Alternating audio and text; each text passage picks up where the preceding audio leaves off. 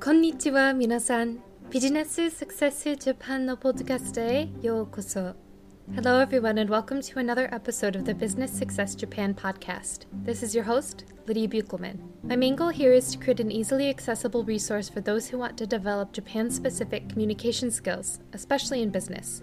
While I can't and won't promise to make you fluent in Japanese, I hope that you will walk away from each episode with a skill, piece of information, or shift in mindset that will help you be more effective in your interactions with Japanese business people.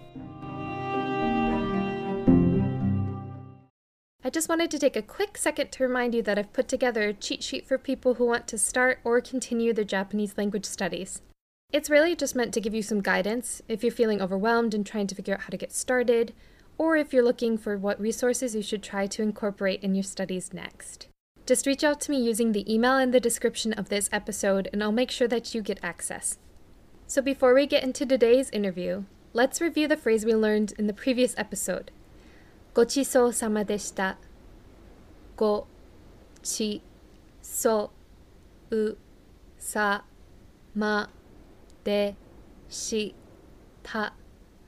ごちそうさまでした。This phrase roughly translates to it was a feast, but really, it's just a set phrase that you can use after you finish a meal in Japan in order to express gratitude. Today's phrase is very simple and versatile. Dozo. Do. U. Zo. Dozo. This phrase can have various definitions, including here you are, help yourself, and so on.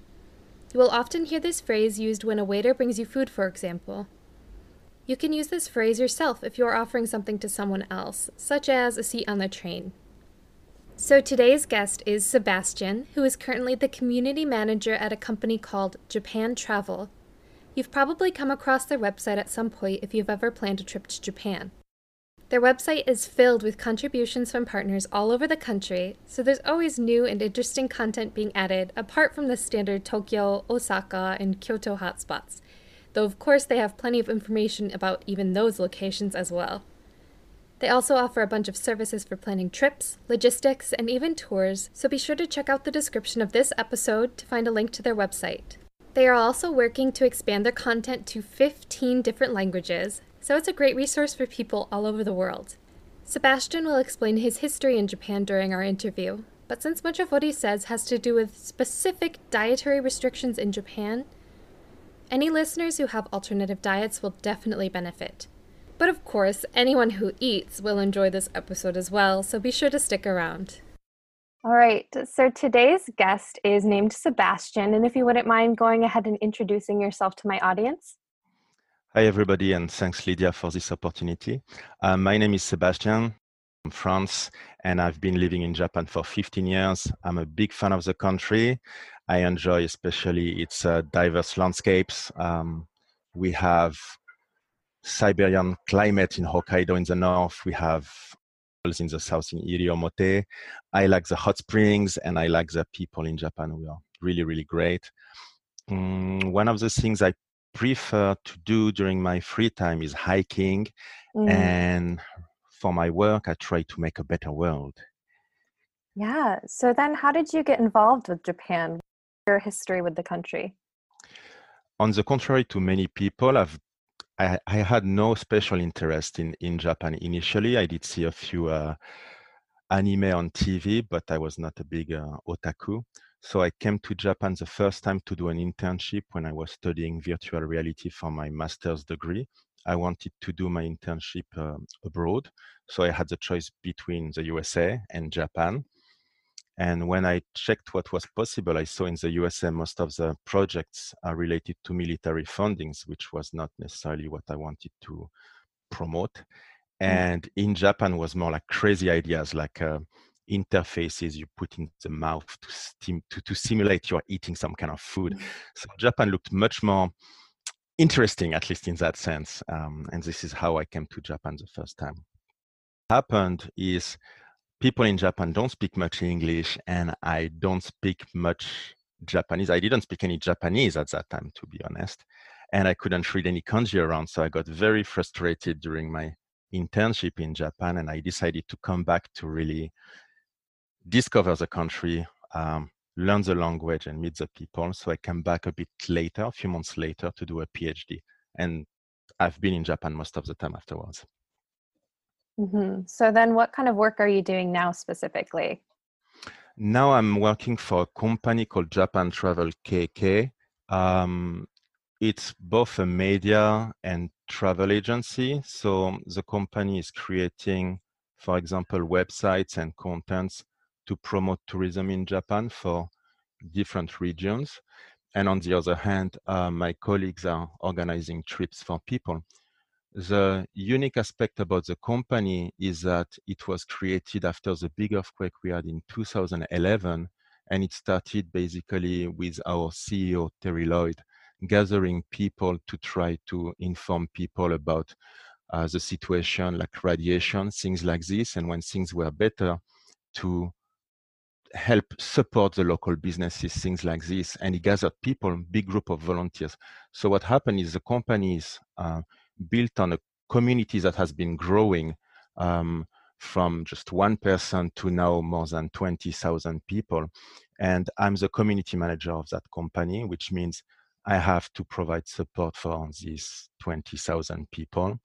Uh, I have to find new people who are big fans of Japan and mm-hmm. uh, guide them on how to um, support the country. And because we have many opportunities for people who live in Japan, can also help people develop their skills and career. For example, they can help become a, by becoming advisors for projects, their own point of view as a, an American, as a Spanish, as a, a vegan, as a Muslim, as a person in a wheelchair about travel in Japan. Um, we also help people who are writers, and this can be done completely remotely. So I have to take care of the people we have, I have to find the right people to help with projects, and I try to make things um, beneficial for the Japanese people, the community members who help, and of course for the company at the same time. Yeah, that sounds like a lot of people you have to manage. So it almost sounds like kind of a crowdsourced resource to promote travel and development in Japan. Yeah, I think uh, that that's an, an, easy way to see things. Um, just to clarify a bit things, of course, I have all my team who have been helping, mm-hmm. and uh, we organize things in a um, kind of pyramidal way. So I have 50 people approximately who are special community members who are trusted, who know very well their regions, who have been um, providing advice for a long time. So I'm working mostly with these 50 people and they take care of um, groups of people, for example, living in the prefecture, they live themselves. How Did you get involved with that company then? I had been working with another company in marketing and I felt I didn't have any decision power, so I would not be able to have a, a, really big impact for travelers in Japan. It was a marketing company for, for inbound tourism.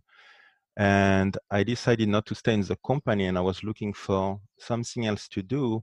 And I contacted people I knew and um, I think like many people, you don't find a job in a in a small ad, um, at least a good good job, but through the people you know. So I I contacted people I knew, and unexpectedly, one of the ladies I had met during a, a seminar related to promotion of local activities told me about her company. So her name was her name is Megumi, and uh, she's still working for for Japan Travel. And she said that with my background and interest, um, I could bring lots of value, and she would be very happy to introduce me to the company. So I met the boss, and I think in a few hours I had met um, the CEO, the creative director. Um, I had had a short Japanese interview with one of the Japanese travel agents in the company. I had met all these people and they looked really, really nice. And um, a few days later, I was in the company. Wow. So that was a pretty quick turnaround for you then, but that's amazing.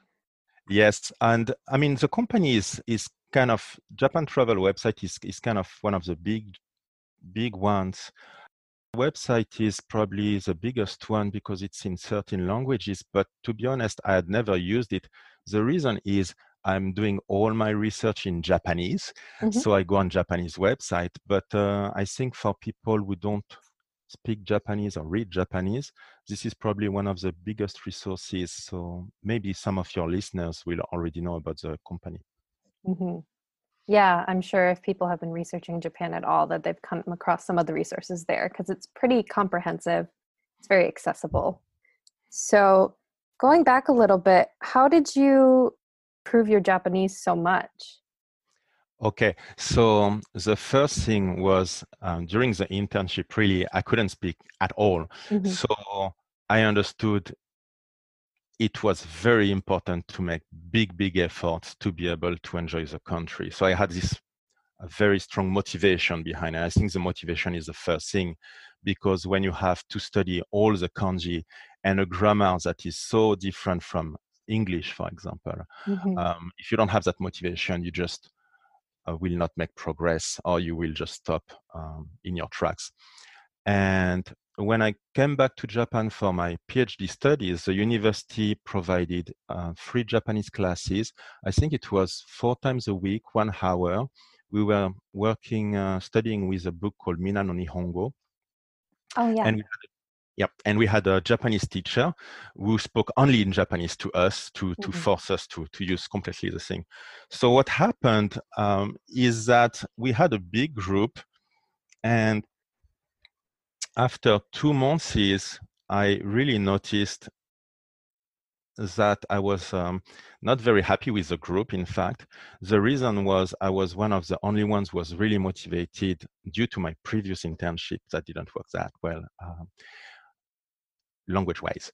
Mm-hmm. Um, I was the, probably the only one that was really motivated to become completely fluent, and so there was this big gap in in level and when we were studying with a Japanese teacher, the method was really focusing on one point of grammar every time. So when people were talking, if that grammatical point was correct, we were moving to the next person, even if there were many other mistakes in the sentence. And I started to notice mistakes in the sentences, and I was kind of kind of shocked the, the teacher didn't correct people. So it's just a, a choice of method, but that made me think that if I'm just listening to people around me, I might just learn things that are wrong. So I stopped going to the classes and I studied by myself.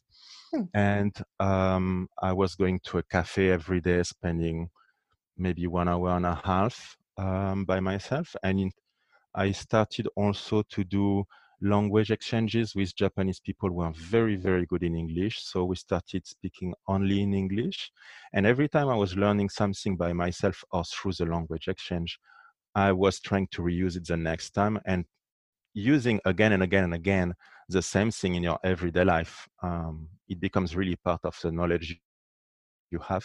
So I could move from 99% English to 50% English to 99% Japanese in the discussions. So I think it was uh, lots of work by myself plus uh, language exchange and using everyday life every time I could. Also, I'm French and I really made an effort to not be in contact with French people. So I was using Japanese as much as I could. Yeah, that's definitely a good way to go about it. I hear from a lot of people that it's just very easy to get sucked into the expat bubble, which there's nothing wrong with spending time with expats.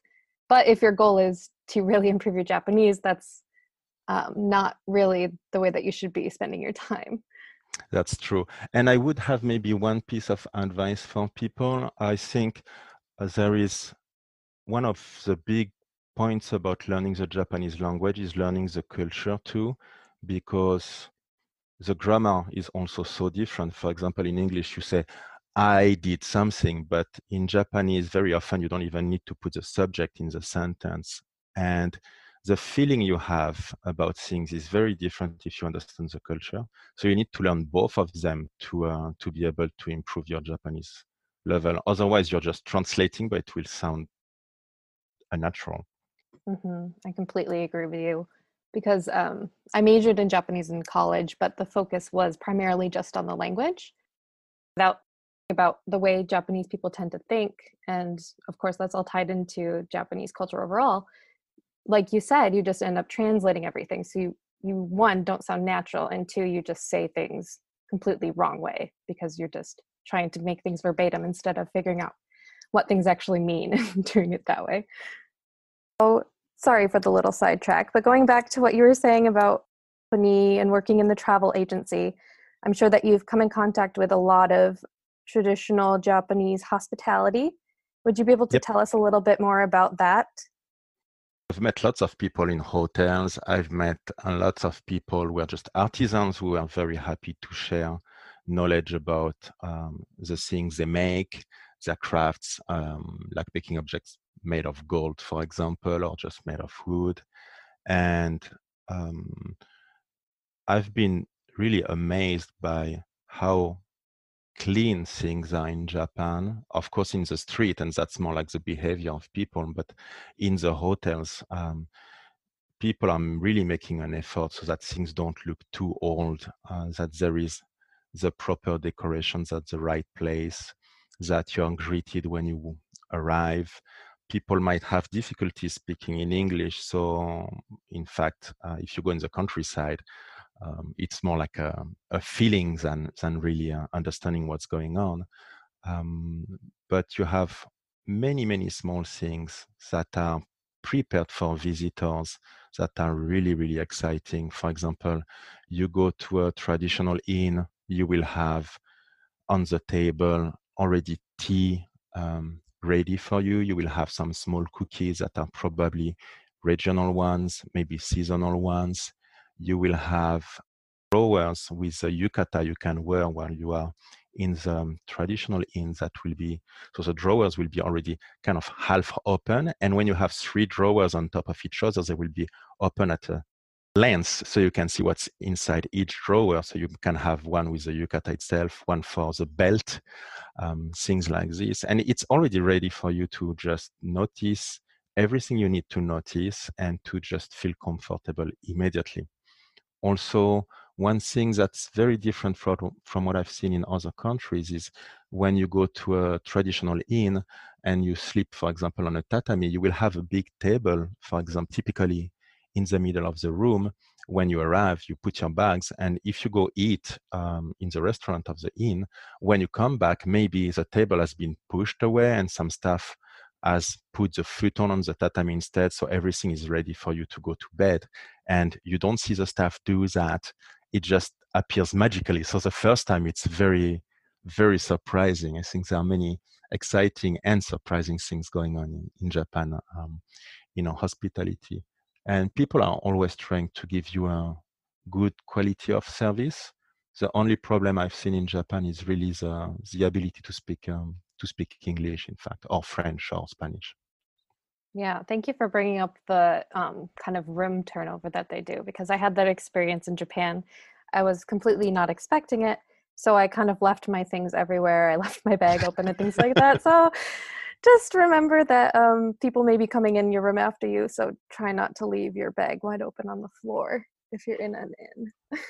yeah, I can I can understand that. Yeah. Mm-hmm sure they were a little surprised by that too. This form of hospitality, omotenashi, uh, is there anything in particular that you appreciate about it? Oh, okay, so omotenashi is is a concept um, basically related to, to Japanese hospitality, and it's mainly anticipating needs. So that's, for example, having the futon ready when you come back from dinner is a very good example. Um, but it's also providing good service um, without expecting any reward. So in Japan, you don't give tips, for example, and you pay attention to details all the time. So from a traveler perspective or from a foreigner coming from a business trip, things can be maybe not noticed at all, but you just feel so comfortable. And this is one of the things I really appreciate about Japanese hospitality. Just to give a few examples of uh, how things look in, in different contexts. When you take a taxi, the driver will have a small system that allows him to push, he just pushes a lever and the door open for you to get in and to go out. So you don't have to, to take the handle and to use your strength. So it's, it's very, very smooth for you. Um, when you go to a restaurant, typically you can have chopsticks in, in different settings, but if it's wooden chopsticks wrapped in paper, when you remove the paper and you break the chopsticks, uh, you separate them, you will find in between a very small toothpick. So it's already ready for the end of the meal. It's uh, available for you. Also, you get towels when you arrive to, to wipe your hands to make sure you're, you're clean when you go to the restrooms, you will have a small holder. That's very typical, a small holder where you can put your umbrella, which is one of the most important objects in Japan. Mm-hmm. And you have the same thing in uh, near ATM machines. Uh, you can't really use your credit cards in many shops nowadays, so you would probably go to an ATM machine, and you have a holder too for um, your bag or for your umbrella. Um, other things is you know, gift your purchases are always wrapped in um, many layers and typically beautifully made. So that can be a bit annoying when you're packing back to go to packing to go back to your country and you want to make uh, things as small as possible to, to fit in your in your suitcase. But this is really very very nice when it's for you or when you bring it to somebody else. So this is uh, the kind of things I really like about uh, about omotenashi and uh, it's it's really in, in everyday life. It's not just hospitality in the narrow sense of only the hotel or only with the guide or in the bus. Mm-hmm. so this attention to detail and anticipating of needs sounds like such a great thing. So what could possibly be wrong with omotenashi well omotenashi is um, assumes that people will appreciate um, all the services. So it's typically working very well with Japanese people because it's the same culture. But when you're coming from a different country, you can feel um, there is a, a, gap with your own expectations. So, for example, um, I think most Americans and, and French people want to have coffee for breakfast. And in hotels, it's typically okay, but in um, bed and breakfast places, in traditional inns, you might have trouble getting coffee for breakfast. Um, maybe you need to go to a vending machine, which can be in the building, or you need to go to a nearby convenience store, but it's not like you have tea in the room, but you, you don't have coffee, uh, even if it's just instant coffee, right? Mm-hmm. So people are really used to foreigners coming and they know foreigners like coffee, but they don't change the way they organize things. Another problem would be for people who come Taiwan. I think it's approximately 20% uh, vegans, or people oh, wow. who come from the Middle East, or I think Malaysia, Indonesia. We have there are quite a few Muslims. So the problem in that case is the menus have not been designed to allow these people to at least immediately see if there is something for them. And in most cases, there is really, uh, for vegans, most of the time, there is absolutely nothing. So, omotenashi is good because it anticipates needs, but it's not like the client is always right. It's more like um, we do what we know is best for the client. And when you have this kind of cultural gap, the decisions made by the Japanese doesn't match really the needs of the, the travelers and the, the business people. So this is where things go go wrong. I think we have more and more um, inns making efforts, and hotels and restaurants, but it's really not perfect. Um, so you have to to plan things accordingly. Another thing is in many shops, even in touristic areas, you don't have English menus. So in some shops, it's very easy because outside you have this kind of uh, fake food models that are very realistic. So at least you have an idea of what you're going to get. Mm-hmm. But for vegans, it may not tell you if there is milk or, or fish in the in the soup, for example. And in other places, everything is just written in Japanese, and you the only thing you can do is to point at at the, the dish of somebody on another table. So things are moving a bit slowly in that direction, right? Tell us a little bit more about how alternative diets are treated in Japan. I know from from other people's experiences, from my own experiences a little bit as well. Restaurants in Japan are kind of notorious for if somebody asks for, "Oh, can I have this?" but even just like without onions or something simple like that, the waiter either freezes or has to go talk to literally everybody else and then come back and say, I'm sorry, we can't do that. It has to all be together. So, can you tell us a little bit more about how especially if they have allergies or something, how that sort of thing is dealt with in Japan typically. Yes, one thing people need to know first is many of the restaurants in Japan are really specialized. So you go to a shop, it will be only ramen. You go to another shop, it will be maybe only curry. You go to another shop, it's only sushi. So you don't have a diversity on the menu that allows you to to take. Oh, I'm going to get the salad, or I'm going to get uh, to get chicken instead of of beef. So you have to choose the restaurant properly from the start um, to be in the right category. This is the most important thing. Then on lunchtime, especially for example in big cities like Tokyo and Osaka, people will have a short break, go back to work. So everything is organized so that you eat very, very quickly, which means nobody's asking for any personalized um, preparations. Also, in some cases, you just don't even order the food to the chef or to the staff, you just go on a machine and you push one button where you have chosen your food. So there is, again, nowhere to personalize things. So if you're um, vegan, for example, if you're vegetarian, one option is to just go to Indian restaurants, which is not the most exciting choice. If you go to Japan, you want mm-hmm. Japanese food, but at least it's a practical uh, way of doing things. Now, if you're vegan, it becomes much more complicated. So it depends completely on where you are. If mm. you are in Kyoto, Osaka, so the Kansai area. Um, you will have many restaurants that provide uh, shojin ryori, which is Buddhist uh, traditional cuisine, which is vegan. And the reason is because Buddhism arrived in Japan in this area. Uh, if you're in Tokyo, you have much less choice. So the first thing is, um, depending on the area where you have where you are, you have different options. If you're in Tokyo, you will find lots of information online about restaurants that provide um, vegan food.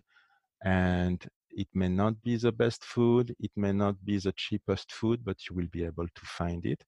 If you go in family restaurants, you will probably not find really what you need. You might just end up ordering a salad and removing the small shrimps by yourself. Mm-hmm. It's very difficult to know what ingredients are in the food. So that makes things very, very complicated. But um, for example, recently, one of the big fast food chains called MOS Burger uh, launched a plant-based burger. So you can just go to a MOS Burger and, and order what they call the green burger, and uh, it will be. So that makes things easy. Also for Muslims, in in a way, Muslims it's easier because you just look for the keyword halal on online and you will find lots of information for touristic places. So in Tokyo, in Asakusa area, you will find several restaurants that have been opened by, by foreigners, or maybe the owner is Japanese, but with a foreign partner. And uh, some of the staff is Muslim, so you're sure things are really reasonably sure that things are halal. If you go to Kyoto, you will find also uh, lots of restaurants that will be like a halal beef, uh, halal chicken, but you have to be careful to avoid typically ramen because it's uh, the soup. You don't see pieces of meat, but the soup is prepared using pork. Mm-hmm. So the famous foods in Japan is typically the ramen noodles, the sushi, which is made with fish. Um, the tempura, which can be mostly, which is mostly seafood and vegetables, so you have really little choice on the very, very famous foods. Uh, what I would recommend is really to uh, maybe look online for cooking classes and go for an activity where you will learn at you will learn and you will eat the food afterwards. That's uh, that's a good solution. If you are in Japan at the right time, at the right place, uh, you could go to a vegan festival, which is with the coronavirus now, I think many events are, are cancelled, but it was a good mm-hmm. option at least last year. And if you can spend some time doing uh, a night at a Buddhist temple, you're almost sure you can eat um, vegan food on site. And also, um, nowadays, you can, f- if you know exactly where to look at in Tokyo Station, you can find vegan sushi. You also have, and this is takeaway, so you can just take in the Shinkansen to your next destination. You can eat at the hotel in a different city afterwards. You also have like ramen noodles, like for example, a shop called T's TanTan. Um, this shop is so famous that even the natural Lawson convenience stores have started to sell their instant noodles, which are oh, vegan. Wow I'm not sure. It, I don't think it's all the convenience stores of Natural Lawson. So, um, but at least um, Tokyo, I believe most of them. There are at least two tastes, uh, and I bought them, so uh, they're nice enough. One way to to be flexible when you're a traveler is to find a place where you can get a vegan bento. So you go buy it and you can just eat when you want in a completely different area. Otherwise, you're really blocked by having to be in specific places at specific times to to eat your meal. And many of the vegan restaurants have uh, irregular closing days, so you might just arrive and it's closed today. So additional things because mm-hmm. your question was also about uh, much broader. So uh, we have now many restaurants in uh, in Tokyo that are gluten free. You find the information very easily online, but for people who have allergies, it's very difficult because of that kind of information on the menu. People may not speak at all English, so you can just ask them if there is one ingredient, like I don't know, peanut or whatever, uh, in the food but you have, for example, um, one of the chains of foods called Otoya. I think you can find Otoya restaurants in many of the big cities in Japan. And they have a menu that includes a big list of ingredients at the end. The menu is very diverse. It's uh, you can order kind of almost anything except sushi, probably. Mm-hmm. And you have a list of the ingredients used for the different dishes uh, at the end. I just don't remember if it's also in English but uh, I'm definitely sure it's it's in Japanese at least available. Okay, that's good to know. Um, one more thing, because we are speaking in English and your own listeners are probably mostly Americans, the word for allergy is arerugi, so it's uh, very similar. It's based on the on the English, so you can just say arerugi, and maybe you use your your cell phone to show uh, with automatic translation the name of the food for mm-hmm. which you're allergic and that can just maybe make things quite smooth during your stay. Mm-hmm. I've also seen some printable cards online where people can um, get some help figuring out what to write in Japanese. So basically, yes. it would just be saying, I have allergies to these things. So if you could just get one of those, laminate it, bring it with you everywhere, that would definitely be a good idea. Yeah, that's that's a good idea. That's really a good idea.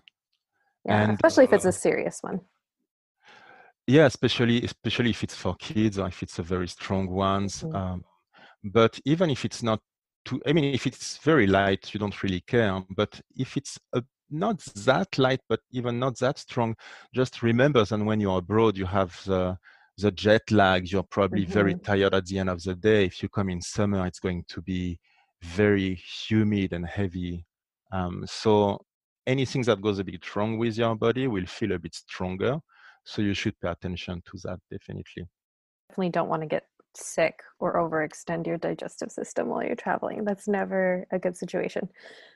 That you can also just go to convenience stores and, and just buy very simple um, rice balls, which are triangles, in fact, in Japan, onigiri. Um, the ingredients are relatively simple. So you might just have one word uh, written, maybe in Japanese, maybe in English. Uh, on the front telling you there is salmon or something like this, but you don't end up with a mix of many ingredients. So if you're allergic to peanuts, uh, the risk that there is some in the onigiri is almost zero. Yeah, that's a really good idea.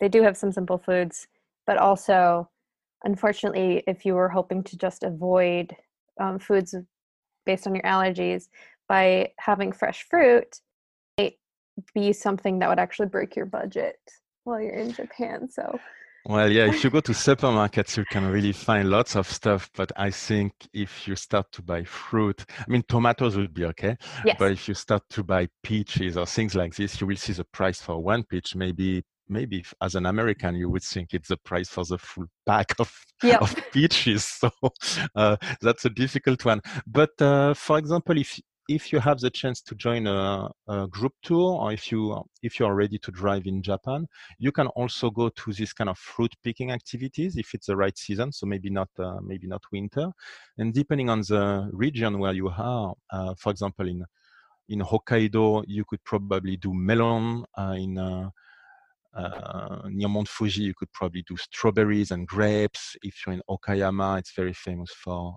the peaches and tottori for the pears. So you can go for this kind of activities, and it's typically uh, all you can eat. So it may not be too cheap, maybe uh, 20 25 dollars minimum but you can eat as much as you want and the fruits are really really good and if you have a car for example that's just uh, you can just go to between two destinations so that would be a good solution too that's a great idea. I didn't get a chance to do that when i was in japan but next time i definitely want to make a point of it. It's not cheap but it's one of the cheaper ways to get your fill of and it's very very high quality. The, the mm-hmm. fruit is typically super sweet. The mm-hmm. grapes will be juicy. If you go for strawberry picking my image when i went for strawberry picking would be ah you pick up the strawberries. And of course you pick up the strawberries but you might have i don't know five six ten different types of strawberries that have of course different shape but also different taste so depending on the, the week of the year, you might have the choice between only three or four, but you can just pick up and compare. And it's not too boring because if you had only one type, you might just get bored with eating uh, 30 identical strawberries. Mm-hmm. That's such a good idea.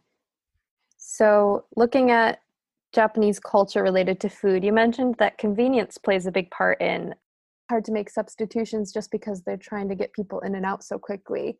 But is there any other part of Japanese culture that might kind of make it difficult for Japanese businesses and restaurants to accommodate dietary restrictions specifically? I think for one thing, probably that washoku cuisine mm-hmm. was registered as a UNESCO World Heritage, intangible World Heritage. So Japanese food is really recognized as a great, great uh, food. And we have also, uh, I think Tokyo has the biggest number of Michelin stars restaurants worldwide as a city. So we have really, really good food. But on the other hand, you also know that Japanese people live a very, very long time.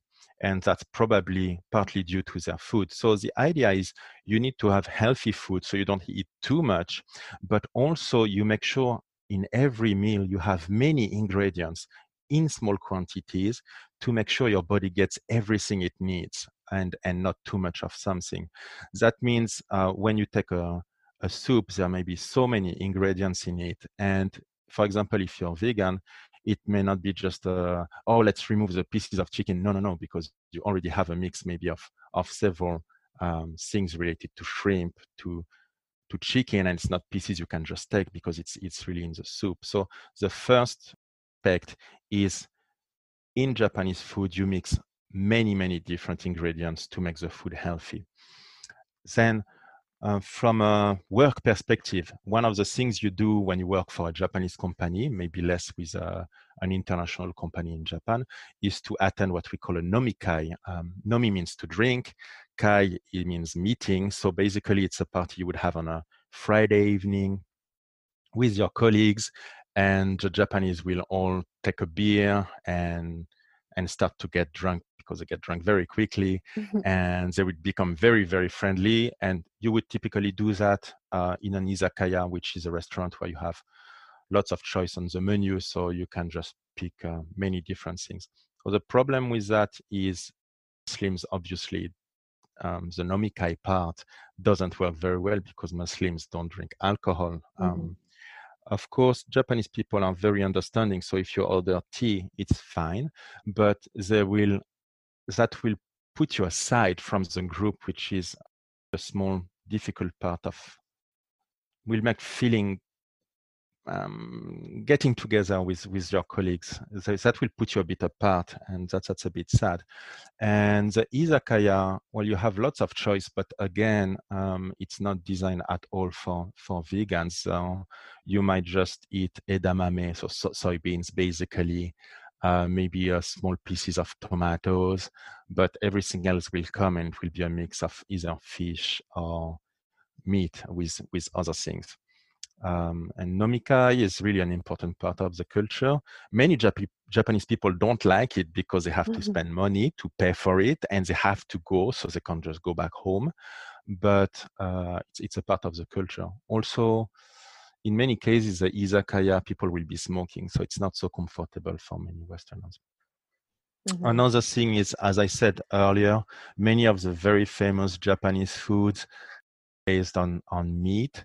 So ramen is, is made with broth um, based on pork. Some of the onigiri rice balls might be uh, containing some some broth based on bonito, so fish.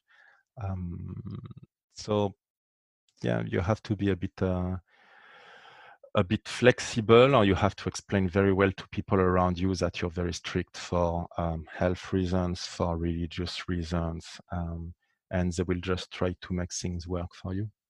Uh, people will typically go pretty well out of their way to try to accommodate others, but unfortunately, because kind of the point of the nomikai is to make a group more cohesive, if you can't participate fully, unfortunately, it's you might not end up getting as much out of it as you otherwise would have. Exactly, exactly. Especially, uh, especially if you're a foreigner and you don't speak that much Japanese, uh, non-verbal communication can be the strongest way to establish bonds with your colleagues. So getting kind of drunk together is, is one of the ways in Japan that things could be done uh, very easily. So, do you have any other advice for people who have these kinds of dietary restrictions? Some things that they should know about before they go to the country? Um, for for travelers, I would say you have to plan in advance. You can find lots of information on online, at least for the big cities. If you want to go in the countryside, you might need to spend much more time or ask the help of somebody who can read Japanese. So could just be using a travel agent, a travel agent to um, to plan things in secondary destination. So typically that would be if you come back to Japan for the second, third time, fourth time. I would recommend to make reservations too, and maybe just don't go for the small onigiri rice bowl in the convenience store and the tomatoes in the supermarket because that will be fine. But when you go back to your country you will feel you didn't really make anything exceptional. So you should try to have meals in places that are a bit special. For example i strongly recommend going to kangaan which is one of the restaurants in a, in a Buddhist temple in Kyoto near the former imperial palace. It's kind of expensive. This one is expensive. Uh, that would be maybe the one meal I would recommend. So you would pay between uh, 45 to, to 100 dollars per person, but uh, that would be a huge course with beautiful vegan food. The staff speaks English, and uh, you would have an amazing experience. Uh, the texture, the taste, maybe not the smell because there is no smell basically, and the surroundings are really, really good. People who, who live here, so people who, are, who would be maybe students, who will be expats, uh, who come for a business meeting, who stay for a few days or a few weeks, um, I would recommend asking help from your colleagues, from your professor, from the secretary, um, pointers for they will look for information for restaurants where you can eat. And if you're staying really long time probably you want to to learn how to cook with uh, japanese ingredients like like miso and mm-hmm. how to read the labels. Also you can use a lot of online shopping nowadays. Depending on where you live you can use services of costco for example. So you can very easily find vegan products coming from abroad. You can use uh, dedicated online shops like alishan and there will be more options coming little by little. We don't do too much food delivery at home yet, but things are changing. So if you're in a big city, you might have more chances to uh, to have access to vegan food, even if it's a bit far and you can't just walk there. So basically, luckily, if you go to Japan without any preparations, you will survive. But if you do some research, if you do some preparations ahead of time, it'll definitely pay off. So I really suggest that if you have any dietary restrictions, just do your best to do your homework ahead of time. It'll yep. make things so much easier later on. Exactly. So, do you personally have any examples of culture related communication breakdowns in Japan? Probably could find a lot. I've been here for 15 years.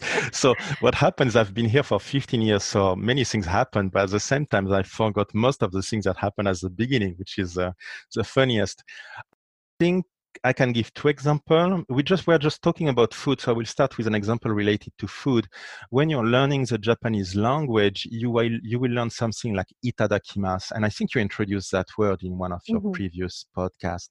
So itadakimasu is something you would say when when you're starting to eat.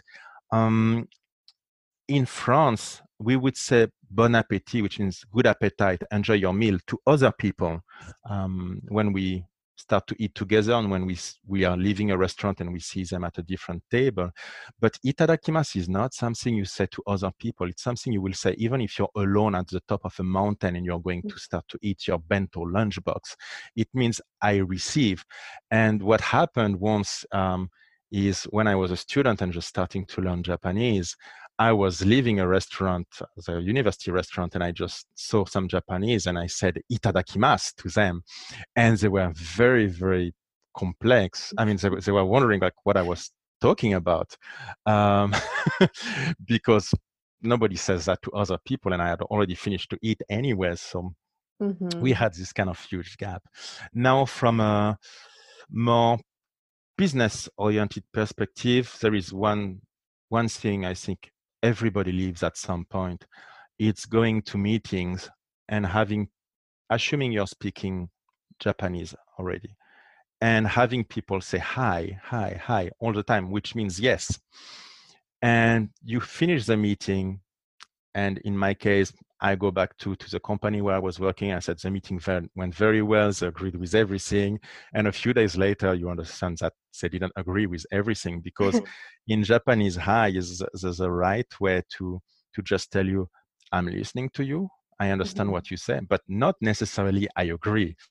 If they can agree or not, but that's not really the, the point. So the way the, the translation is correct, but the way it's used makes uh, cultural communication breakdowns very very easy. Mm-hmm. and even over time you i'm still not very sure and i think many japanese people around me are not necessarily sure at the end of meetings if people agreed or not but at least we are aware that uh, there is a this possible difference. Yeah a very clear example of why it's so important to learn the language and the culture together not just one or the other because yeah. even in english if you're having in english is the other party japanese um, education system they more focus on translation writing and things like that so they don't maybe understand what yes means to um, somebody from the west yep.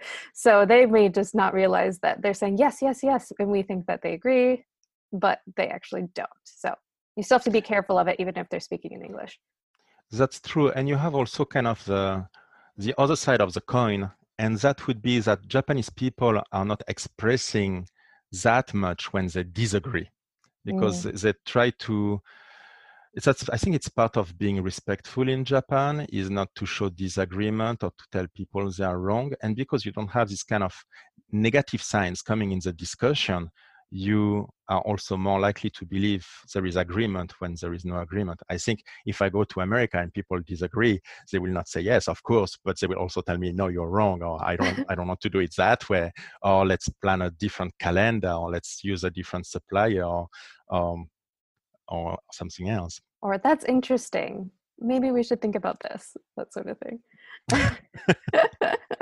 I think it's it's really important when you when you have a when, when you do business in Japan, people are super open to uh, to foreigners speaking a little bit Japanese, and they will uh, they will appreciate that a lot. But the language is really not the only thing. You need to understand the cultural part, and when you get an interpreter, if you have like an important contract or you, you're coming with your boss from America, I think it's important to have maybe a, either an interpreter uh, with skilled, not just somebody who speaks Japanese, uh, mm-hmm. somebody's who, who worked and, and knows how to interpret things in a more like a conceptual way, or to have local um, Japanese people who are bilingual from the, the other company to help with the translation and still be very careful where there might be some misunderstandings based on culture. Mm-hmm. You need a cultural interpreter as well as a language interpreter. Yes, yes.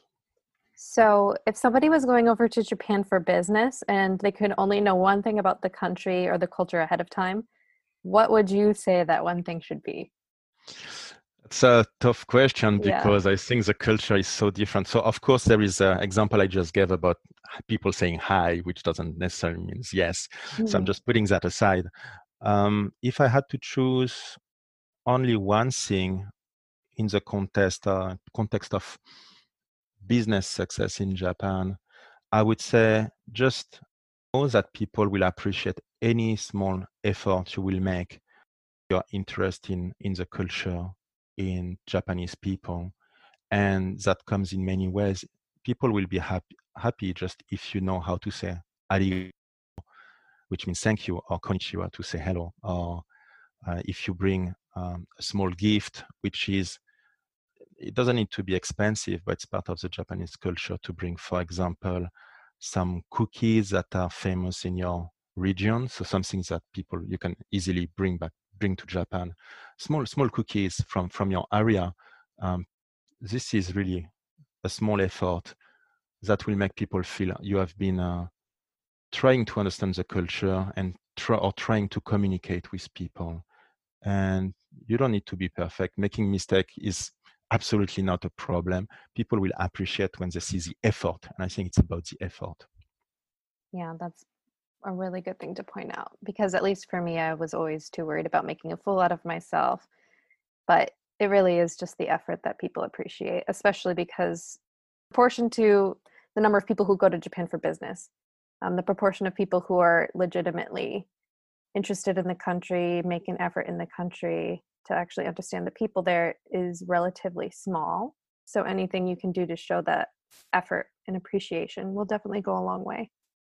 Well, another aspect is come to sign a contract to establish a partnership. It's different if you come to get a job, but if you if you come to establish a partnership or, or a contract, um, the process is going to be long and it's going mm. to be mm. based on on trust and on the relationship you establish kind of personally in work context, but directly with the persons.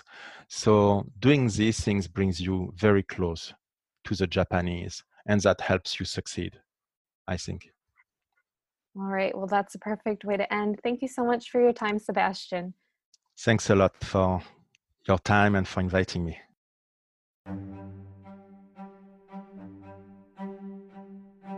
I hope that you enjoyed our conversation today as much as I did. While the Japan Travel website doesn't specialize in people with specific diets, check out the link below to Sébastien's contributions as he is working hard to get that information out to people who need it so they can truly enjoy their time in Japan. And like I mentioned earlier, they are working to expand their content into 15 languages so you can share the website with people all around the world who might benefit from it. Also, remember to reach out to me if you're interested in gaining access to my cheat sheet for studying Japanese. You can find my email address in the description of this episode. But for now, remember that the more you learn, the more confident you will become as you explore all of the opportunities Japan has to offer you. So, if you found the information here today useful, please subscribe for more Japanese language and cultural guidance. And if you enjoyed the podcast and want to hear more content in the future, please consider leaving a review. It really helps other people find the show. And of course, if you have any other questions, comments, or suggestions for future episodes or interview topics, please email me at businesssuccessjapan at gmail.com. Until next time, mata kondo!